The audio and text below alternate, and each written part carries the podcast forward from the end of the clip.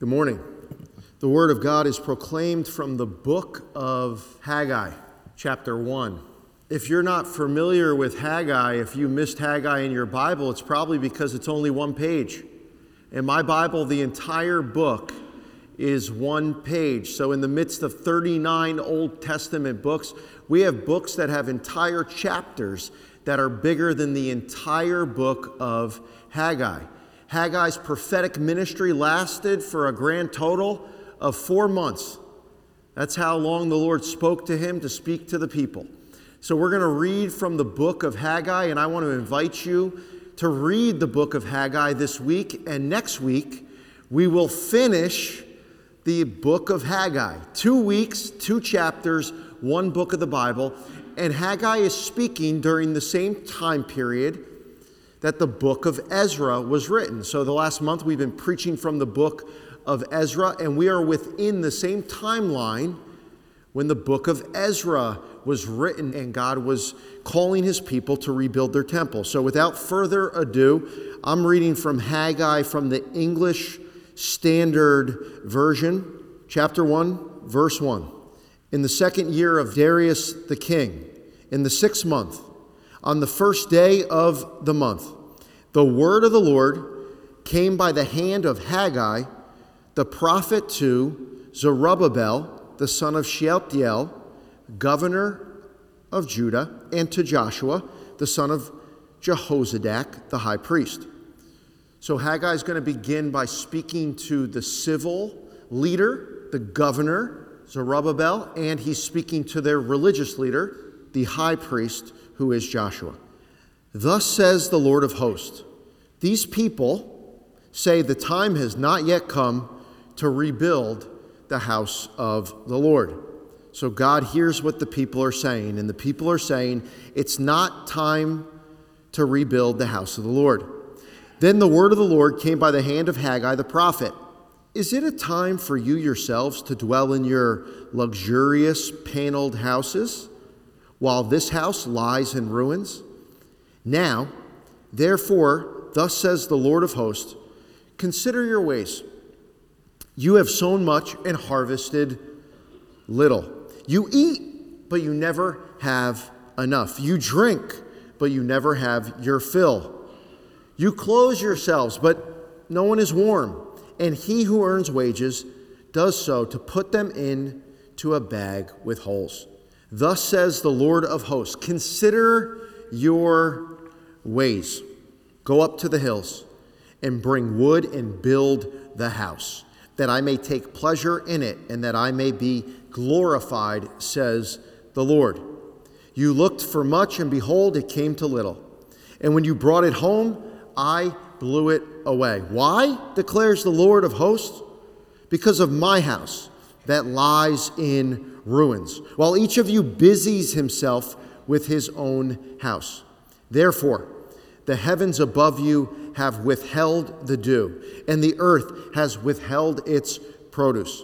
And I have called you for a drought on the land and the hills, on the grain, the new wine, the oil, on what the ground brings forth, on man and beast, and on all their labors. Then Zerubbabel, the son of Shealtiel, and Joshua, the son of Jehozadak, the high priest, with all the remnant of the people, obeyed the voice of the Lord their God and the words of Haggai the prophet, as the Lord their God had sent him. And the people feared the Lord. Then Haggai, the messenger of the Lord, spoke to the people with the Lord's message I am with you, declares the Lord. And the Lord stirred up the spirit of Zerubbabel, the son of Shealtiel, the governor of Judah and the spirit of Joshua, the son of Jehozadak, the high priest, and the spirit of all the remnant of the people. And they came and worked on the house of the Lord of hosts, their God, on the 24th day of the month, in the sixth month, in the second year of Darius the king. You just read half a book of the Bible. Well done. That's good work on a Sunday morning. What do you do at church? Well, we read half a book of the Bible.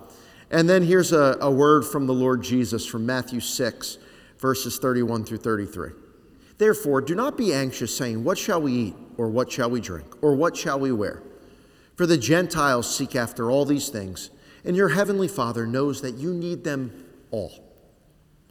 But seek first the kingdom of God and his righteousness, and all these things will be added to you.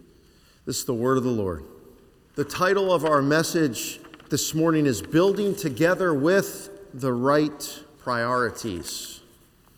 Last week, before our worship service, I was checking in on a church member. I knew that they had been sick, and I ran into one of their family members. And I assumed that because this person was sick and that they had missed school and they had missed work, that they would be skipping our Sunday morning worship service to catch up on school and work because I know that those are priorities. And I said to the family member, Well, I guess they're not here today. Their family member said this to me You'll see them, they're here. We don't miss church. Worship is a priority. What are your priorities? What don't you miss? You won't miss a game. You never miss a family gathering. What would you deem to be most important in your life? This morning, the fact that you didn't miss worship is an indicator that God is a priority to you. If the pandemic has taught us anything, it's that returning to school is good. School ought to be a priority. Returning to work is good. Work ought to be a priority. Family walks, family talks, family time, they're all good things and they ought to be priorities. Recreation clubs and teams are good and ought to be enjoyed. Thank God for the good things. I believe that after the year we had last year, we see more clearly that we are surrounded by good things. And we thank God for all the good things. But remember this you can have too much of a good thing. When we have too much of a good thing, when our lives are full and busy with so many good things, we tend to neglect the best things. That good things actually stand in the way of the best things. When our lives are too full or too busy with good things, the good things keep us from making the best things our most urgent priorities. We tend to prioritize the good things over God's things. Isn't that interesting? That God can give you all these good things, and in the midst of the good things, you forget the one who has blessed you with all those good things.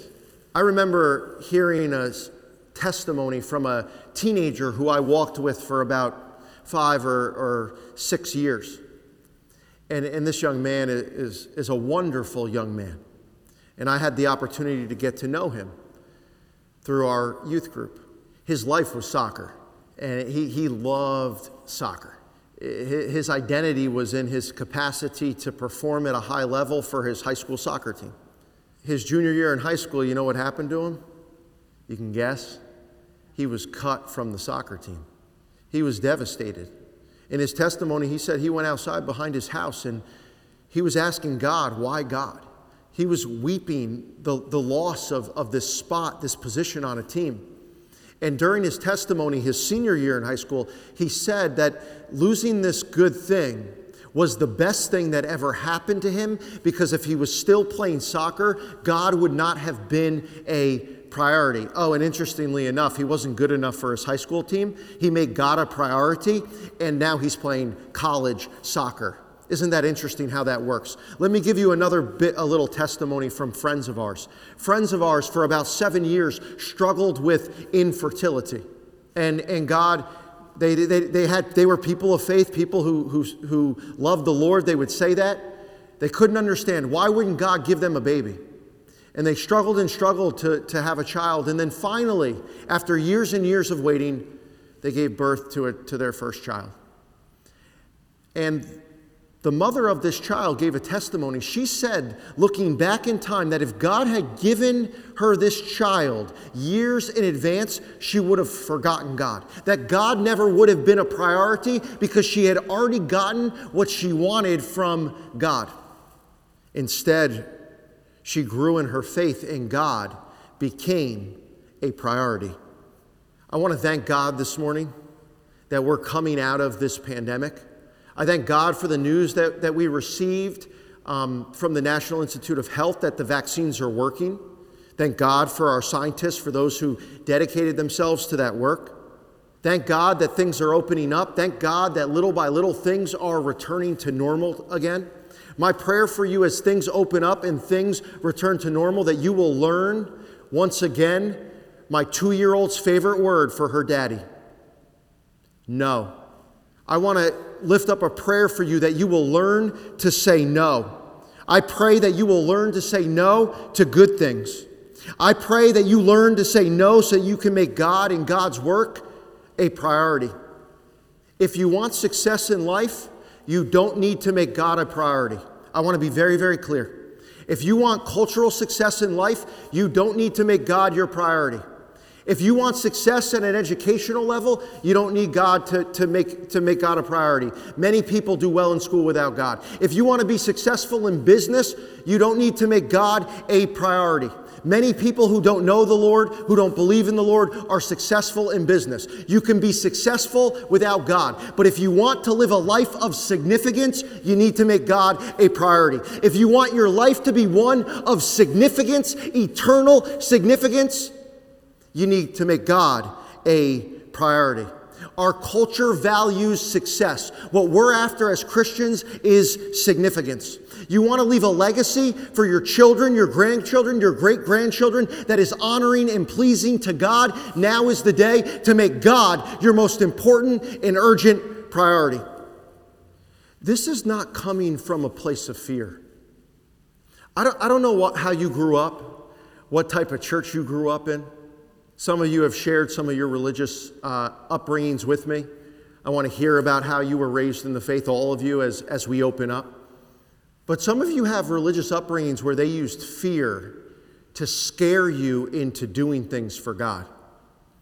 They, they threatened you, or they used guilt to scare you into coming to church or scare you into serving the Lord. We're not going to do that this morning. It's one thing I like about being Presbyterian. Why make God a priority?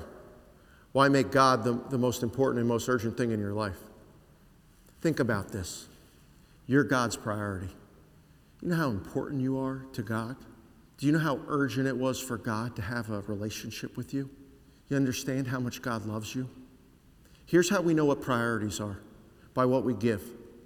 Where you give your time, your talent, and your treasure. You can say to me, God's a priority, but let's just see where you're giving time, talent, and treasure by what you give. The same holds true for God, and this is how we know that, that we are God's priority. For God so loved the world, he gave his one and only Son, that whosoever believes in him shall not perish, but have eternal life. A relationship with you was of the most importance and urgency to God, and that's why he gave his one and only Son for your salvation. You're a priority to God.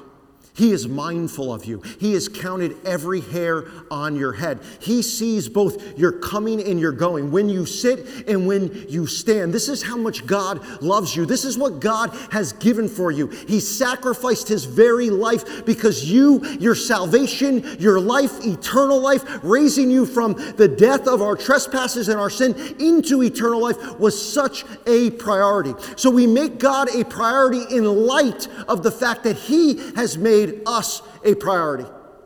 As Christians, that's where we come from. It's not to win God over, it's because God has won us over. It's not to earn God's love, it's because God has so loved us so perfectly and wonderfully. In light of true love, love stronger than death, in light of real love, in light of relentless love, unconditional love and care of God, we just want to serve Him. We just want people to know Him. We want to worship Him and know Him ourselves. So that's where we come from. in making God a priority. He first made us a priority. So, over the past three weeks, we've been looking at the Old Testament book of Ezra. And as you know, the book of Ezra begins in 538 BC. That's a long time ago. And when the people of God return to Jerusalem, they make rebuilding the temple their top priority. They make the worship of God their top priority. They're sacrificing to God, they're celebrating God, they're gathering together for worship. The carpenters and the masons, they give their talent to build the kingdom of God. The people who have financial resources, they give of their treasure to build the kingdom of God. They take aside time to go to Jerusalem to worship God and to celebrate the holy days. Time, talent, and treasure to build God's house, to do God's work. So we know it was their top priority, not based on what they said, but based on what they gave. And as we saw last week in chapter 4, they faced great opposition. For about 16 years, they abandoned their top priority. Their priorities changed. We read about it in the book of Haggai. They ceased to work on the house of the Lord in order to decorate, renovate, build their dream homes. And I'm not big on judging and condemning people and thinking the worst of people. I don't think that they did it on purpose. I don't think that they went out and said, Today is the day that we're going to disobey God. Today is the day that we're going to put the work of the Lord on the back burner. I don't think that's what happened. I think slowly but surely they simply drifted away. That's the thing about drifting away. You're drifting away and you don't even know that you're drifting away. They were distracted by good things, they were busy with good things. They drifted into a life of good things while neglecting God's things. Has that ever happened to you? You drifted into a life where you were preoccupied with the good things while neglecting the best things, God's things. You're so focused on buying what you want that you can only give the leftover crumbs to God. You're so obsessed with schoolwork and work that you put off the Lord's work. You had good intentions. Your heart was in the right place, but days turned into weeks, weeks turned into months, months turned into years, and before you knew it, you were drifting away for 16 years. This is what happened in the book of Haggai. They drifted away from God for 16 years. And the word of the Lord comes to the prophet Haggai for the people. And as we read, God starts by repeating a popular saying. The popular saying is, is not one in which they say, We'll never rebuild God's temple. We're done serving God. No, no, no. They don't, they don't say that. They still plan on doing the work of the Lord. But here's their saying These people say, The time has not yet come to rebuild the house of the Lord. The time has not yet come to rebuild. They're not saying we'll never rebuild. It's just that now's not the season in our life where we ought to be serving God. We have so much other things going on. As a boy, I was the king of putting off mom and dad's work. Clean your room. I don't have time. Mow the lawn tomorrow. Do your homework. I'm busy. Did you do your homework? Not yet. Not yet. I don't have time. Tomorrow, I'm busy. Tomorrow, later, not now. The time has not yet come. Here's something that's interesting. In the midst of all those, the time has not yet come, I always had time to watch the Yankees win all those World Series. I always had time to go out with my friends. I had time to play sports and games. I had time to do everything that I wanted to do, yet I didn't have time to complete the tasks that my parents were telling me to do. Here's something that I've learned about people, not just Christians, all people. We find time to do what we want, we make excuses to put off what we don't want. And they're saying in that day was, um, uh, the time has not yet come. I was listening to Francis Chan, who's a pastor. He said today, when, when Christians don't want to do something, we have a saying I'll pray about it. Can you lead a connect group? I'll pray about it. Can you serve at Bridgeport Rescue Mission? I'll pray about it. Can you help restart children's ministry? I'll pray about it. Can we watch the Yankees? It's already on. Can you come over to my barbecue? I'm coming hungry. Can you play golf today? I'm playing. Isn't it interesting? I didn't have to pray about any of the things that I wanted to do. And by the way, all the things that I wanted to do, none of them were commanded by Jesus Christ for me to do in Scripture. But the things that Jesus actually commanded us to do in Scripture, I have to pray about it. I can't commit to that. So I'm non committal on the commands of Christ, yet I'm committal when it comes to doing what I want. As things are opening up, as the vaccines are working and we're returning to normal life. Commit to the Lord. Commit to the work of the Lord. Prioritize the work of the Lord. How can I do that? Prioritize joining a connect group or a, or a, Bible study. Prioritize volunteering on Sunday mornings. Prioritize rebuilding children's and youth ministry. Get involved in summer outreach events and local mission opportunities. Make God a top priority, and not with words, but with actions, with practical steps. Obey in the physical and in the practical. We're done with non committal through religious and spiritual jargon. And this is what happens in the scriptures. In the scriptures, they obey. That's why Haggai's ministry is so short. How could he only preach for four years when we have Jeremiah and Isaiah preaching for decades and decades? Well, he only had to talk for four months because the people obeyed. Do you know what they did? When they heard the word of the Lord, they, the word of the Lord, get rebuilding, now's the time. They left their houses and they, they went up the mountainside and they started cutting down trees for wood and timber and they brought it down to rebuild the house of the Lord. They just obeyed. It's that simple. Obedience doesn't have to be this great thing, and there's time for prayer, but there's time for action. And if God has already said it in the word in His Word, you don't have to pray about it. You can just do it. And so they go up to the hills in verses 8 and 9 and they bring wood and build the house. God tells them to do it that he may take pleasure in it and that he may be glorified. And he says, You looked for much, and behold, it came to little, and when you brought it home, I blew it away. When they were putting themselves first and putting their agendas first, God blew it away. God wouldn't prosper them in that place of disobedience. And you may wonder, how could God blow it away? It was hard enough resettling in this new in their homeland. God can't prosper you in disobedience because if he prospers you in your disobedience, you'll stay there. If you're prospering in the midst of confused priorities, it's not God who's prospering you.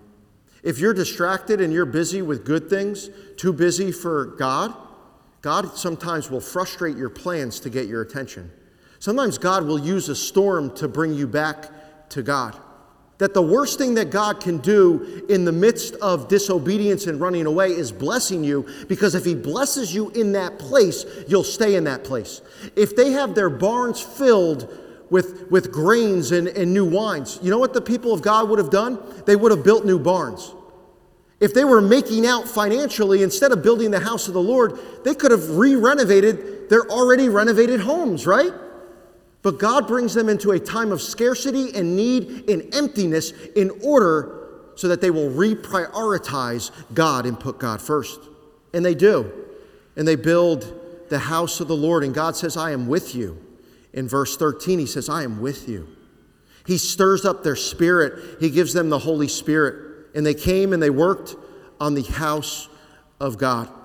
And the impact was not just for them, but it was for the future generations that they would meet with the Lord in the temple. They would have a relationship with God through the temple, through worship, but their children, their grandchildren, their great grandchildren, and the generations to come would know the Lord because they were willing to make God a priority. They were willing to seek God first.